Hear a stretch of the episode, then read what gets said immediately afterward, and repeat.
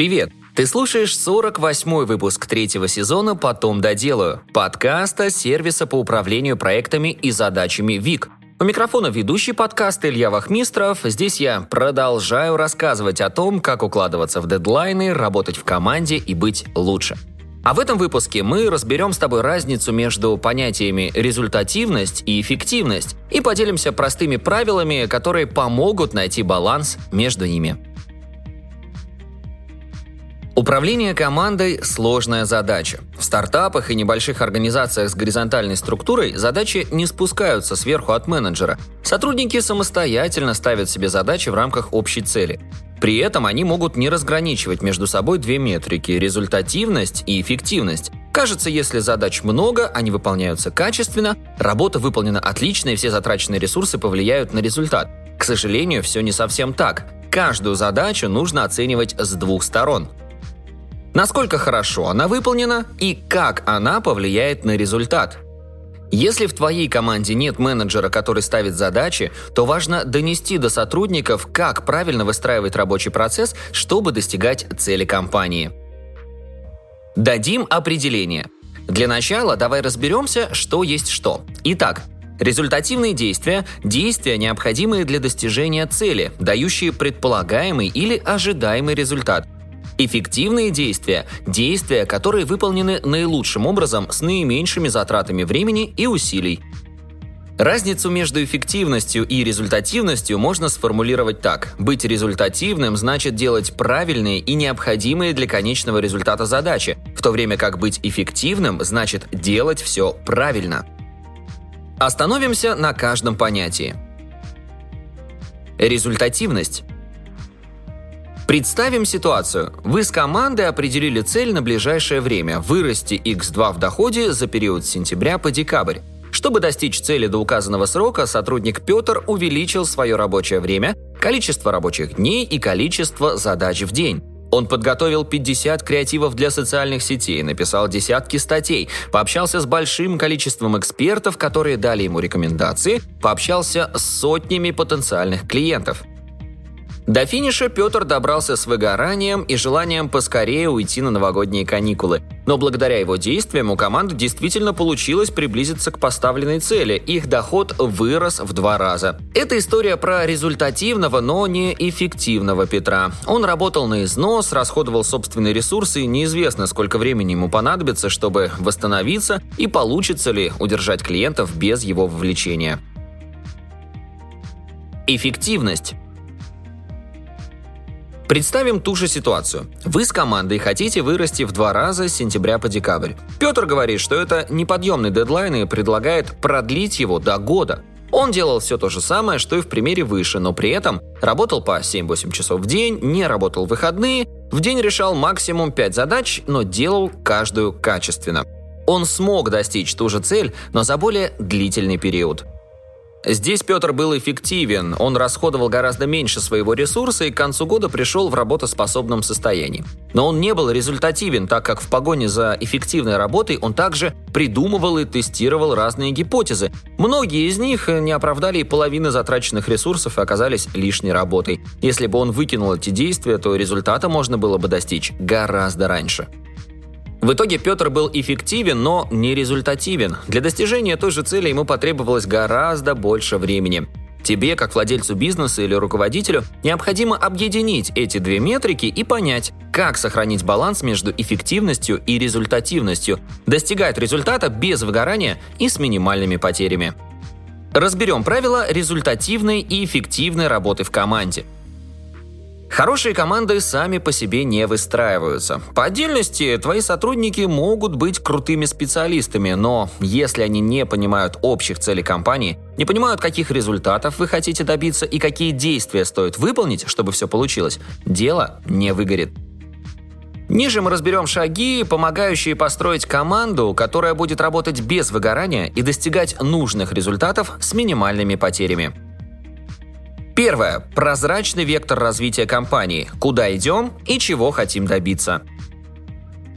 Внедри практику организационных созвонов или офлайн совещаний на которых ты поделишься основными показателями бизнеса, дашь оценку текущему положению дел в компании, расскажешь, как ваши показатели успеха изменились относительно предыдущего среза и каких показателей необходимо добиться до следующего совещания.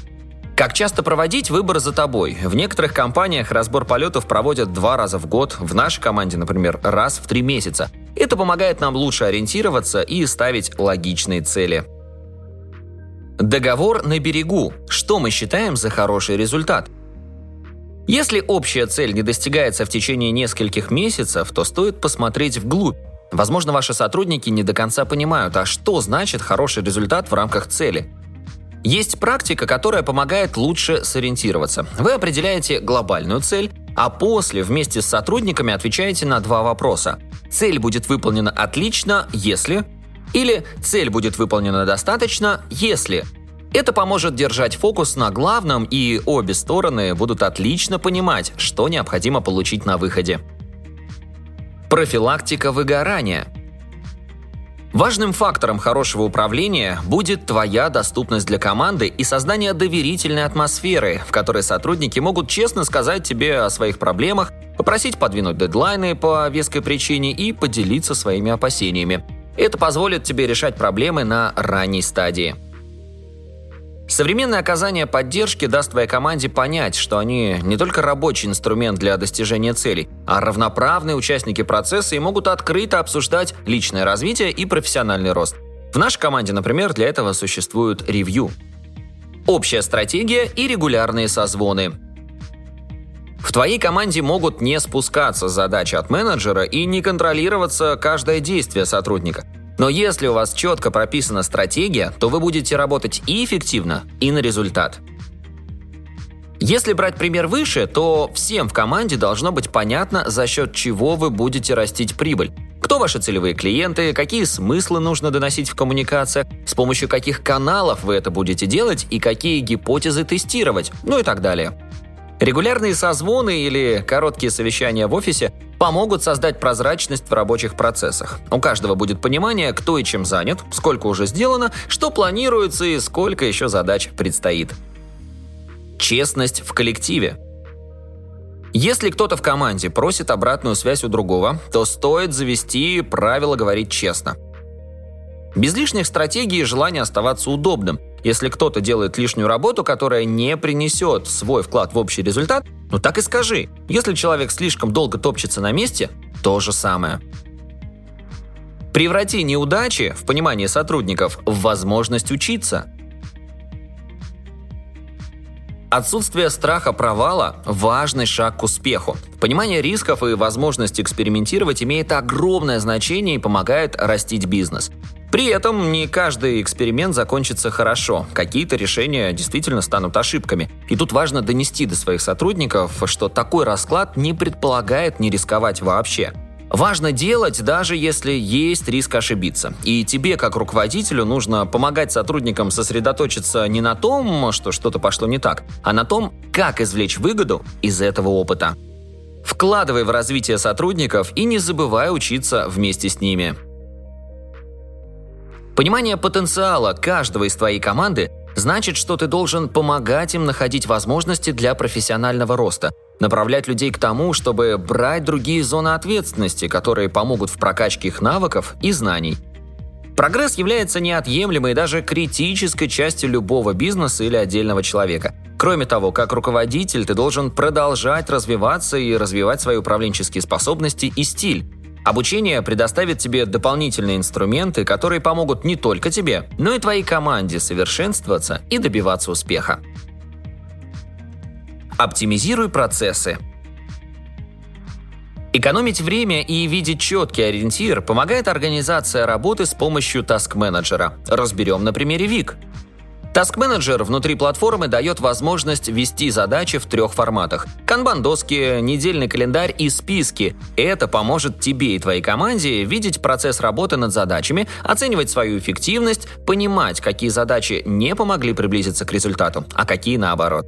Протестировать сервис или записаться на бесплатную демонстрацию можно по ссылке в описании. Соблюдайте простые правила, и будет счастье тебе и твоему бизнесу. Спасибо, что дослушал выпуск до конца. Делись этим и другими выпусками со своими друзьями и коллегами. Подписывайся, чтобы не пропустить новые выпуски. И, конечно же, регистрируйся в нашем сервисе ВИК. ВИК отлично подойдет для управления личными задачами, например, для планирования дел и для работы в команде. Регистрируйся, чтобы стать эффективнее и делать больше. На этом все. До встречи в следующем выпуске.